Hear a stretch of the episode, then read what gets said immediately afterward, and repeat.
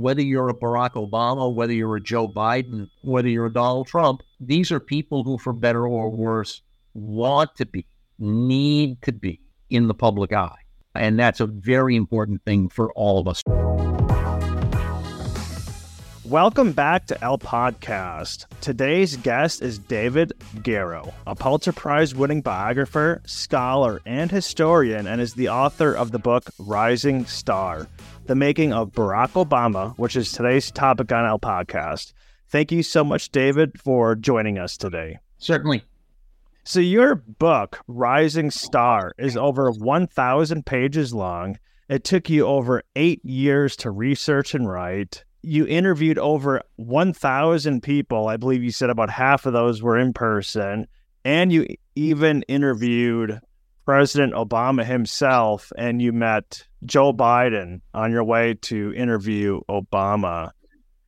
I mean, that just sounds like such an intense process. Where do you even start? It just seems so mind blowing to even think about this process. It's a very draining, exhausting thing to do a big book.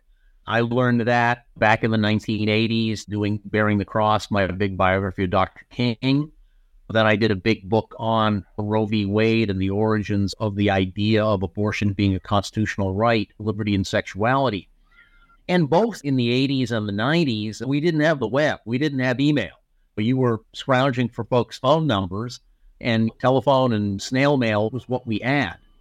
In some ways, with the rise of the web, researching a book like writing Rising Star is easier because if you're looking for all of Barack's Harvard Law School classmates, uh, you can find almost everyone that went to Harvard Law School in a web search. But when you're looking for people that lived in public housing on the far south side of Chicago in the mid 1980s and have pretty vanilla family names, that's a little harder because community folks don't show up on the web like Harvard Law School grads do. But I made the decision in early 2009, right after the inauguration, to start doing something comprehensive, at least on, on Obama's Illinois years. When I first read Dreams from My Father in early 2008, Barack's memoir that was first published in 1995, as a historian, I realized right away that this was not a work of history because he's using pseudonyms for people. He acknowledges that he's creating composite characters.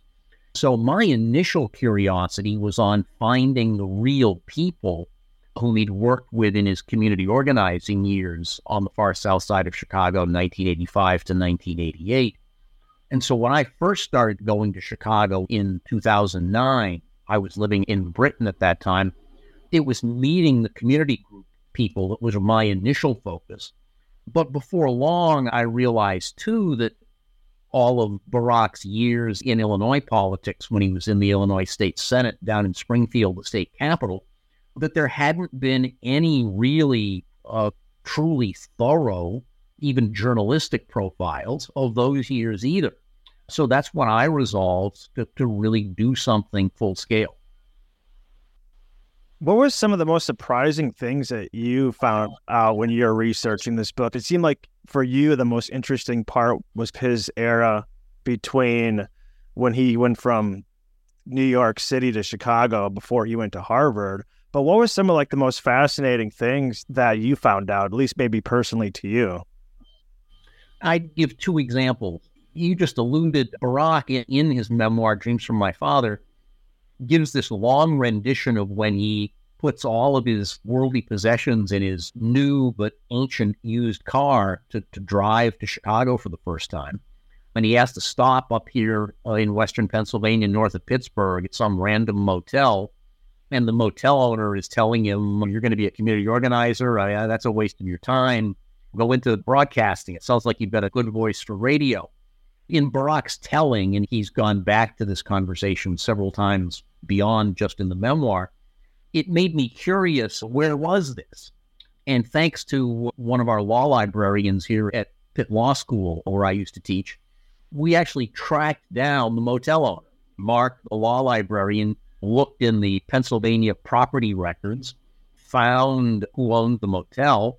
I searched around for phone numbers, left a few voicemail messages, and found this guy, Robert Elia. charming guy. And just listening to him on the phone uh, for the first five or 10 minutes, it's immediately clear to me that this is indeed the character whom Barack is remembering and challenging him back then. It was a quite magical moment. Then, in a more serious vein, meeting Barack's best friend from his years at Harvard Law School and, and the years after Harvard Law School, Rob Fisher, white guy, five years older than Barack, had been an economics professor at Holy Cross for a number of years before deciding to go to law school. They were inseparable buddies at Harvard Law School, 1988 to 1991. And during the, the third year of law school, 1991, uh, they co authored a, a, more than 200 page book manuscript uh, on, on policy issues. Um, and Rob found the, the first half of that manuscript in his basement uh, soon after the first time that we talked. Uh, and then a few months later, his mother found the other half of, of the typescript uh, in their family home down in, in southern Maryland. The 100 pages plus of that that Barack drafted on the best way for progressives to deal with race politics, written in the spring of 1991, uh, it's a fascinating document.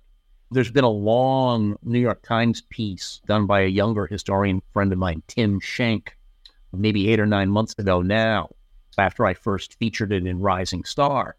But there was so much of Barack's life before the presidency that the campaign journalism had just not even begun to thoroughly in- interrogate. Your book, Rising Star, was published in 2017, which is six years ago, but it seems like it's been in the media and just got popular recently. What's the reason for this? All of the new attention is because of a very long, long interview uh, that David Samuels, uh, a well known uh, writer, did with me that went up on Tablet Magazine, tabletmag.com, about two weeks ago now.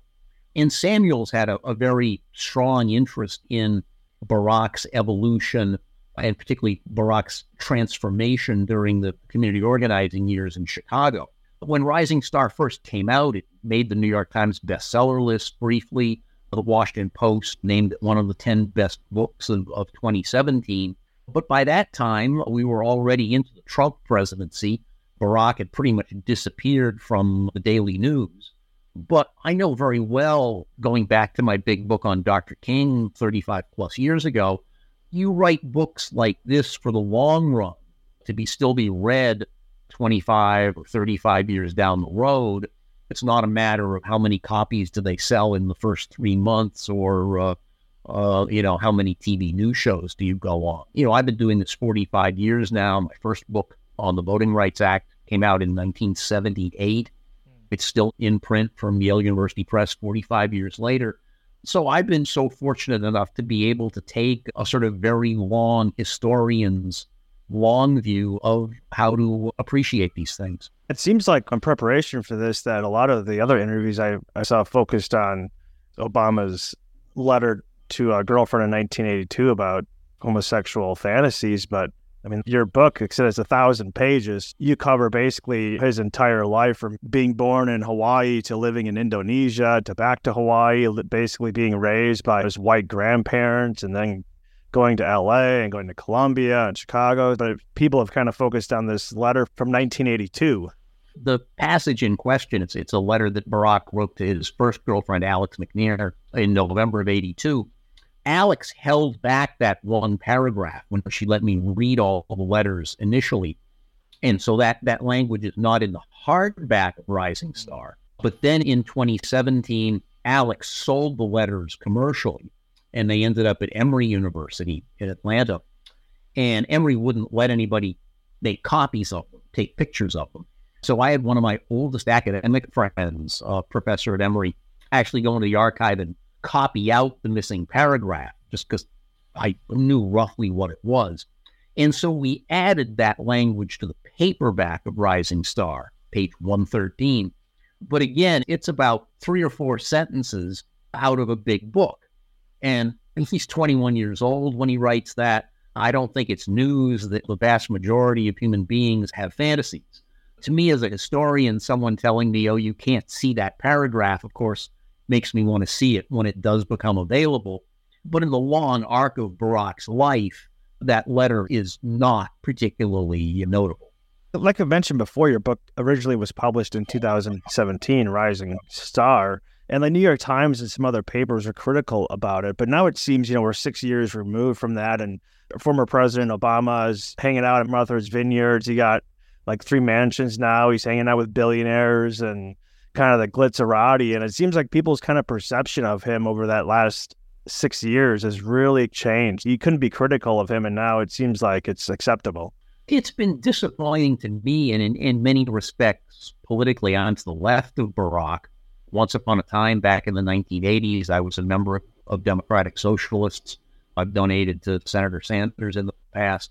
It's been disappointing to me that that not only post presidency, but when they were still in the White House, that they've gone this sort of celebrity billionaire route of hanging out with, you know, Jay Z, Beyonce, Richard Branson.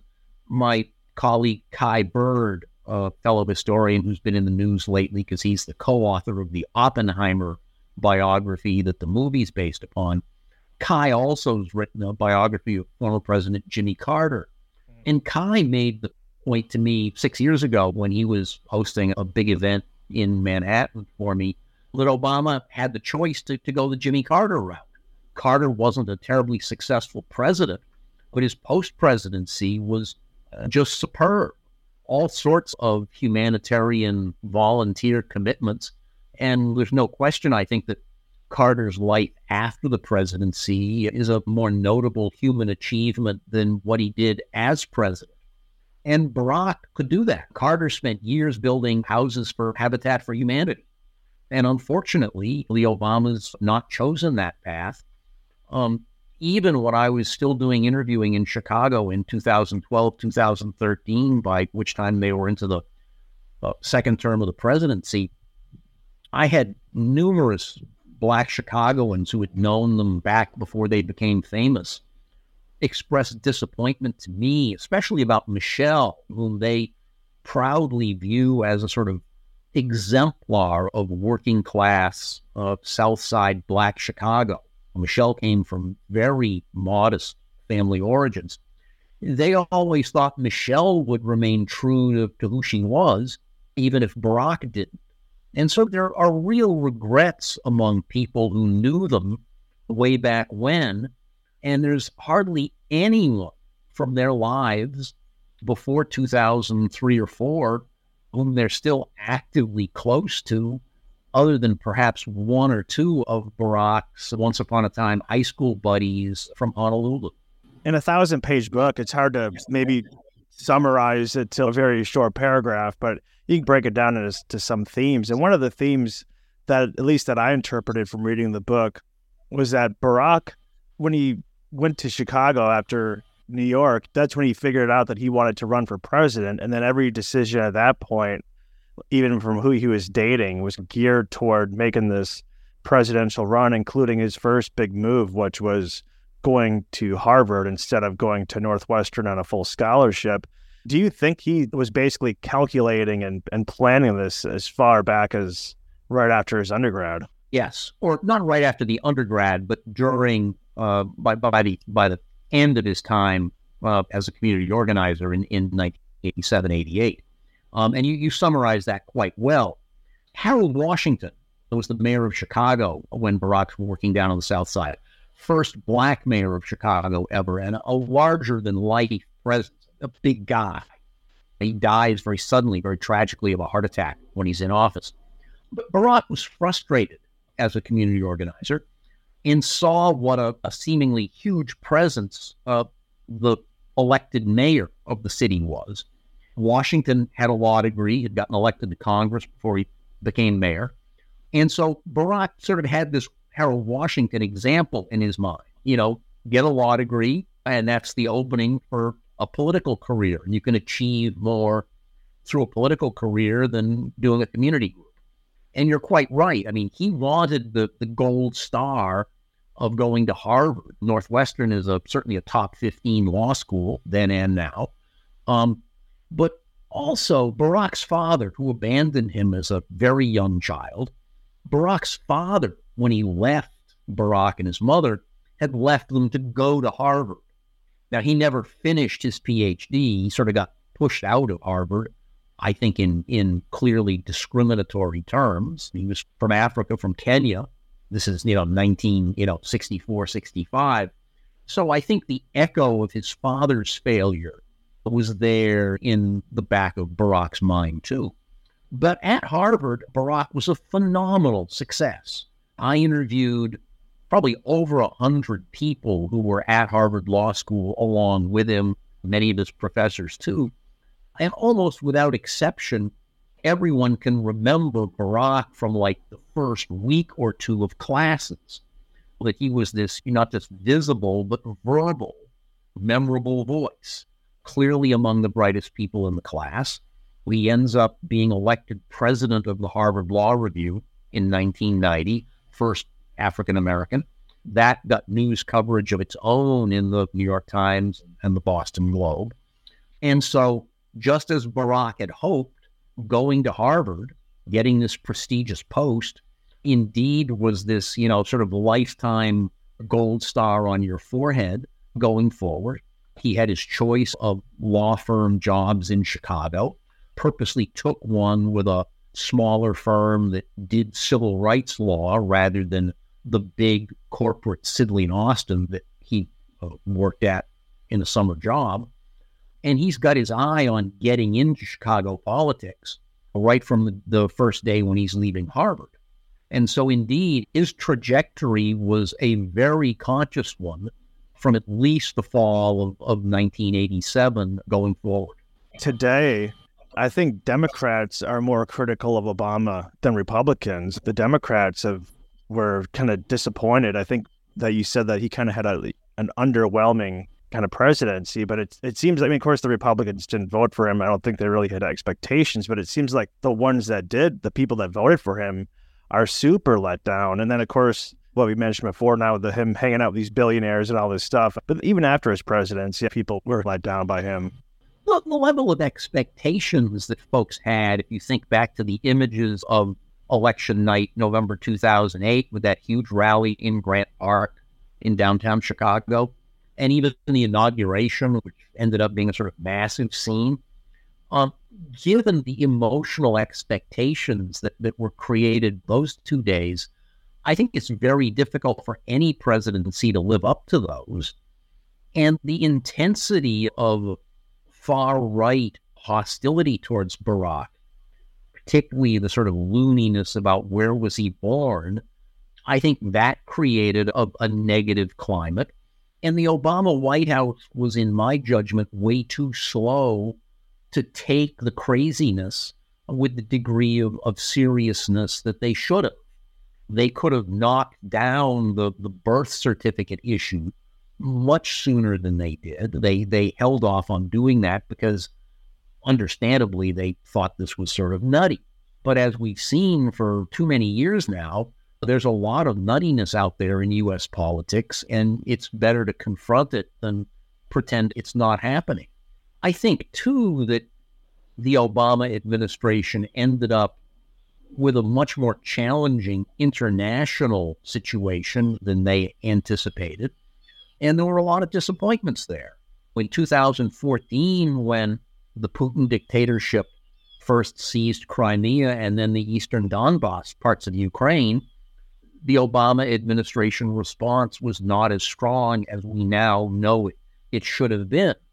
Similarly, the Obama administration was very slow in realizing that the Chinese communist leadership in China poses a, a real regime danger to us too, and particularly to the democracy on Taiwan.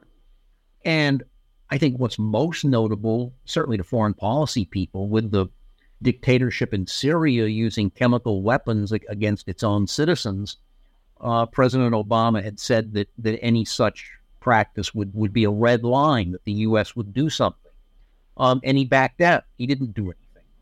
Um, and so consistently uh, nowadays, uh, whenever you see commentary about, about the foreign policy record of the Obama presidency, uh, it's pretty critical. What you're saying right now reminds me of was it uh, she- Sheila Jager, one of his ex girlfriends, who basically said that Obama lacked courage in some of the decisions that he was making, where he was putting on this performance. And what you're just mentioning, he was lacking courage to make those decisions. Sheila became a very tough critic of Barack. And Sheila is a, a quite distinguished a U.S. scholar of the Koreans. She's a professor at Oberlin College now. They lived together in, in Hyde Park, Chicago, for almost all of Barack's community organizing time. It was a very close, very intense relationship. She was half Dutch and half Japanese. She doesn't identify as white. Her grandparents had been in the Netherlands, had been heroes of the Holocaust in trying to save Jews. They're memorialized in the famous Yad Vashem site in Israel. So Sheila comes from a family background that has really demonstrated courage in a very difficult situation. And Sheila, just like Barack's other two girlfriends, Alex McNear and Genevieve Cook, none of them were, were anyone's wallflowers. They're strong, memorable personalities, as with Michelle Obama. And I don't think it, it would surprise anyone that someone in their 20s has has a series of, of different girlfriends over the course of roughly about a decade. In, in your book, you were talking about when Obama was teaching at the University of Chicago and he spilled, like I think, a pack of cigarettes fell out of his backpack or whatever. And it's interesting. In 2008, I, I lived in Denver when they had the, the, the DNC going on and Obama was at the place I was working at, and he would be in the alleyway on these smoke breaks. It was pretty frequent. The people like you cannot take pictures of him smoking. Like the secret or whatever, like the security will come over there and take your phone away. But I was like just kind of chuckling. I'm like, he's always smoked like four packs a day. But it was interesting. The reaction was like they looked up to this guy, then all of a sudden the pack of smokes falls out, and they're like, oh, that was my hero, you know, like. that, that that's a very good example to bring up, Jesse, and it's something I can frankly say from my three conversations with him at the White House in 2016, it's something he's exceptionally sensitive about. There's just no question that he was deeply embarrassed at being addicted to nicotine. He started smoking back in high school in Hawaii. Both of his grandparents, with whom he was living in this modest little high rise apartment in downtown Honolulu, both of his grandparents were heavy smokers and that's something that continues for him. Uh, Sheila Jager uh, described it to me when they're living together in Hyde Park in the 80s. His best friend Rob Fisher talked to me about it during the, the Harvard years.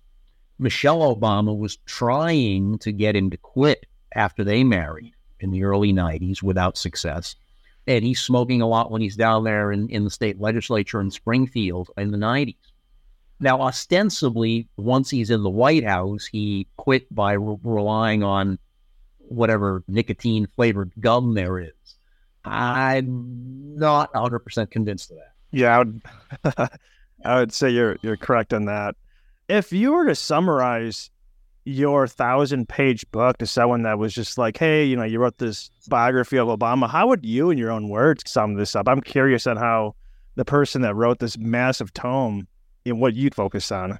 I think pretty much up through all uh, the pre US Senate years, Barack is a very impressive and consistently very appealing, very likable person. Even when he goes into electoral politics, when he's down there in Springfield, the state capital, in the Illinois State Senate, he's a superb state senator he's actively working with conservative Republicans who are running the place. He's socializing with them, playing cards, going out drinking. For someone who's a young minority Democrat, he has a really significant policy impact in Illinois state government during those years. In 1999 2000, he made the mistake of challenging a well known incumbent Democratic Congressman, Bobby Rush, in a majority black district on Chicago's south side and lost really bad, hardly got 30, 31% of the vote, and was clearly humiliated by how badly that went and by how the opposition essentially portrayed him as not black enough. And in the wake of that loss, I think Barack became much more needy of, of success, needy for victory. And so, in the run up to making a long shot U.S. Senate campaign in 2003, 2004, he's trying to position himself in more calculating ways, successful ways. But he's already a more calculating political figure then than he had been since, say, seven or eight years earlier. Um, he stands out in that U.S. Senate primary for his intense opposition to the Iraq War, to committing U.S. forces overseas. And that really brings him a lot of liberal Democratic support from white progressives in and around Chicago. And that contributed significantly to his surprise victory in the Democratic primary, which then lifted him to the famous uh, 2004 Democratic National Convention speech, keynote speech that he gave, where he declared that America is not divided between red states and blue states. It's ironic to look back to that speech now, in which he was so expressly anti partisan, saying that we as Americans are not fundamentally divided by partisan identification. And then look at the Obama presidency, which turned out to be quite rather starkly partisan. I think much more than Barack had imagined would would ever be the case. It seemed like when they were younger, Michelle was the star. Barack actually made a lot of his kind of contacts from Michelle, and then all of a sudden, Barack sort of surpassed her. Michelle was a great presence. Barack was an extremely fortunate to end up with Michelle. Um, during their years from the early 90s up through 2003, they're living in a modest condominium there in Hyde Park, a, a row house. They've got lots of good friends. And there's no question that in those social circles, Michelle was a, a more spontaneous, more outgoing presence than Barack. Barack was often off in Springfield. Michelle's having to do the vast majority of raising their two daughters by herself. Michelle was not happy about Barack being a politician and early on was not supportive at all and always thought it sort of outlandish that he had this notion that he'd one day be president. But when he won the U.S. Senate seat in 2004, 2005, for the first time, he's actually living up to these claims that Michelle had previously always found unbelievable. And then lo and behold, he becomes president. So if you're Michelle and you've spent the better part of 15 years thinking that this is all a pipe dream, and then voila, within the space of hardly four, four and a half years, it all comes true, that's going to set you back some. I found his whole uh, book deal interesting where he had my dreams of my father where basically he got this book deal. I think you said it was for $120000 he had all this other stuff going on didn't really have time to write it.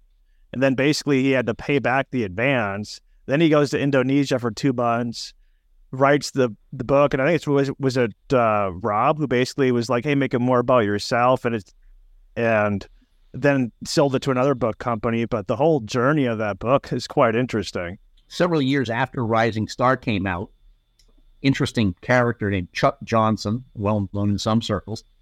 Chuck had ended up buying a typescript, uh, one of the original copy of the original typescript of Dreams from My Father, from Barack's estranged Kenyan brother. Had it since 1994, 1995.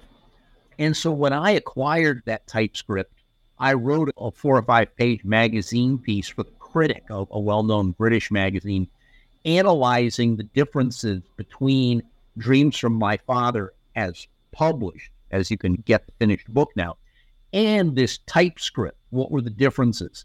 And a number of the pseudonym characters in the published book still have their real names in this typescript. And so it's a nice for me as a exceptionally thorough historian that little piece. It's on my webpage, davidgarrow.com.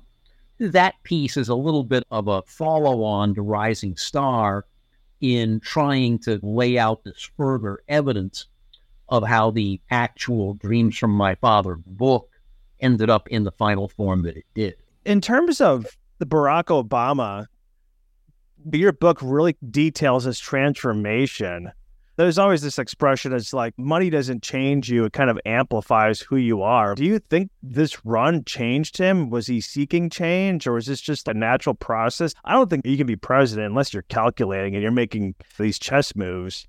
But what was the change that you're detailing and researching and seeing? I think who they are now bears almost no resemblance to who they were in 2003. When Barack wins the Senate primary in March of 2004, he goes from being someone who could go to the grocery store and nobody except his neighbors would recognize him to all of a sudden most everyone in Chicago is recognizing him. And once you become a U.S. Senator, he takes office in January 2005, you've got 35, 50 people working for you. You've got a staff to manage. When Barack was in the Illinois State Senate, he had like 1.5, you know, staff members whom he could call upon. So it's a huge shift just to, to go into the U.S. Senate for him. But as you start hanging out with millionaires and a lot of the donor base that you have to recruit for a, a statewide U.S. Senate race is really wealthy people, that's a whole different world than who you're dealing with as a state senator who's representing a modest chunk of, of South Side Chicago. And almost no one from Barack's political life in Illinois before 2003 we're still in touch with him. I went and interviewed all of these people, almost without exception. They're really impressive, memorably impressive, wonderful people, dedicated people, some of whom put literally years of their life into advancing Barack.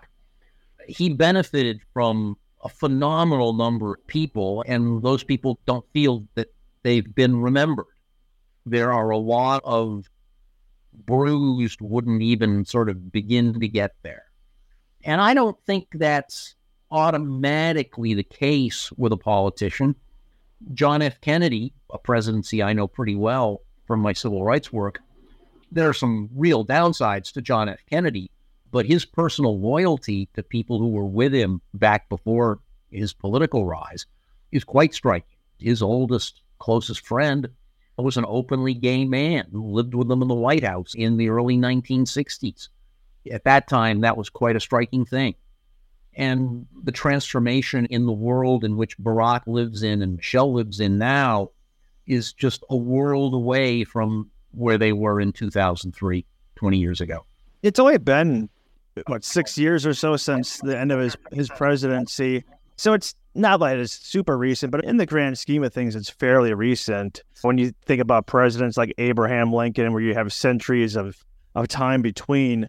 So maybe in 20 years from now, how are people going to remember Obama? It's not going to be the same way that we're remembering him right at this moment in 2023, is that And it takes years to really see the effects of policies. And, and even right now, there's a lot of former Obama people in the Biden administration, so they're still having an effect. But in, tw- in a couple decades, how will people remember Barack Obama? My guess, and I'm, I'm, using that word quite purposefully, given where here we are, hardly in the middle of uh, Biden presidency. I think 40 years from now, the Biden presidency will probably be looked back upon as more consequential than the Obama presidency, whether or not Biden wins a second term the war in Ukraine is the most important thing that's happened in my lifetime. I'm I'm over 70. I've got some criticisms of how slow we've been to give Ukraine everything that it needs, like F-16 fighter planes. But the Biden administration has done a superb job overall in investing in, in Ukraine and in realizing the just world historical importance of what Ukraine represents to democratic civilization. Back in 2014, we touched on this somewhat earlier. The Obama administration was too slow, too timid to realize how much of a danger Vladimir Putin posed. Ditto with China. 20 odd years ago, I wrote perhaps my best known academic article, uh, law review piece called Mental Decrepitude on the U.S. Supreme Court. It's over 100 pages long. It traces the history of justices who stayed there, stayed on the court too long, and couldn't intellectually keep doing the job. So I'm very sensitive, given my own experience looking at the history of elderly justices, uh, about uh, capacity going forward. Uh, but that problem aside, uh, the Biden administration is, has had to face up to uh, tougher challenges uh, and, and has done so pretty successfully compared to Obama. You know, you interviewed Obama. Did he ever talk to you after he read your book? And if he did, what was his feedback? After my first meeting with Barack in the Oval Office, he agreed to read the book in typescript. And so he got the manuscript, everything but the epilogue, first 10 chapters. And he had it in these big three ring black binders that we all remember from high school and college. And so when I went back to the White House in October and December of 2016, each of those days we sat there in the president's dining room, the little room that's just off the Oval Office. He'd marked up the typescript and he'd page through it and would stop when he had some marginal comment or objection he wanted to voice. Now, we weren't recording those conversations. I was taking very detailed legal pad notes. So he had a chance to react to all of that. Hmm. Touching upon what we focused on earlier, he was not happy that I said flat out that Dreams from My Father is a work of, of historical fiction. And this is, I don't think, atypical of people. He'd spent a lot of time writing that, and he sort of wanted to believe the version he'd written rather than the version that actually happened. No, those were very informative conversations for me. And I came away from them with the impression that the experience of the presidency had intensified Barack's identification as a black person. So much of the hostility, bizarre hostility, directed against Barack during his presidency from the far right focused on his race, focused on the sort of otherness of his being this biracial, multicultural person. And I don't think Barack in 2008, 2009 was as self consciously black as the man I was talking to in 2016. I think it was uh, a result, an impact uh, of the behavior of Donald Trump and a lot of these other crazies who targeted in, in such really many times distasteful ways during the presidency it was public record, even in the middle of 2016, that Michelle, in particular, was eager to get out of the White House, eager for the presidency to end. So I think, in many respects, not only is it inherently draining and exhausting to be president, but that they didn't at all enjoy the intensity of the hostility that was focused on them, given that we look back to 2004 and that speech, as I mentioned earlier, where he was optimistically insisting that there's not a red America and a blue America. But his experience as president told him he was wrong, that there was a red America and it didn't like him. I want to appreciate you for taking the time to join us today, David. I got two final questions for you. One, just where can people find you, get a hold of you? Is there any new project that you're working on? And then leave us with a final thought about Rising Star all of my writings, other than my books, are all on my personal webpage, davidgarrow.com. And there are hundreds and hundreds and hundreds of them over the years. But now I'm over 70. I enjoy doing half a dozen book reviews a year on different topics. I continue to follow abortion law and abortion litigation very carefully. I think the fundamental lesson of Rising Star is that when someone decides they want to be a politician, that's a very different choice than being Martin Luther King. Dr. King had not wanted to be a public figure. He got drafted into leading the Montgomery bus boycott. And so King is a very, very unusual public figure because he did not put himself forward into the public eye. He was dragged into that position and he never enjoyed it. He felt guilty about it. He kept dreaming of being able to step aside and, and not be the symbolic leader of the movement. In contrast, whether you're a Barack Obama, whether you're a Joe Biden, whether you're a Donald Trump, these are people who, for better or worse, want to be, need to be in the public eye. And that's a very important thing for all of us to remember. Maybe that's the reason that Obama's hanging out with these celebrities. He identifies more as that than he does with the average person living in Chicago, at least at this point of his life. Thank you so much, David Garrow, for joining us in our podcast. And you really feel like you know Obama after you read this book. I appreciate you spending nine years to write it and appreciate you joining us. Thank you so much. Thank you. My dear friends, that is it for this episode of El Podcast. Once again, if you're not yet subscribed, please subscribe on YouTube as well as Rumble. You can also find us on Spotify and Apple Podcasts or wherever you get your podcasts from. We thank you all from the bottom of our hearts for watching and listening, and we will see you on the next episode.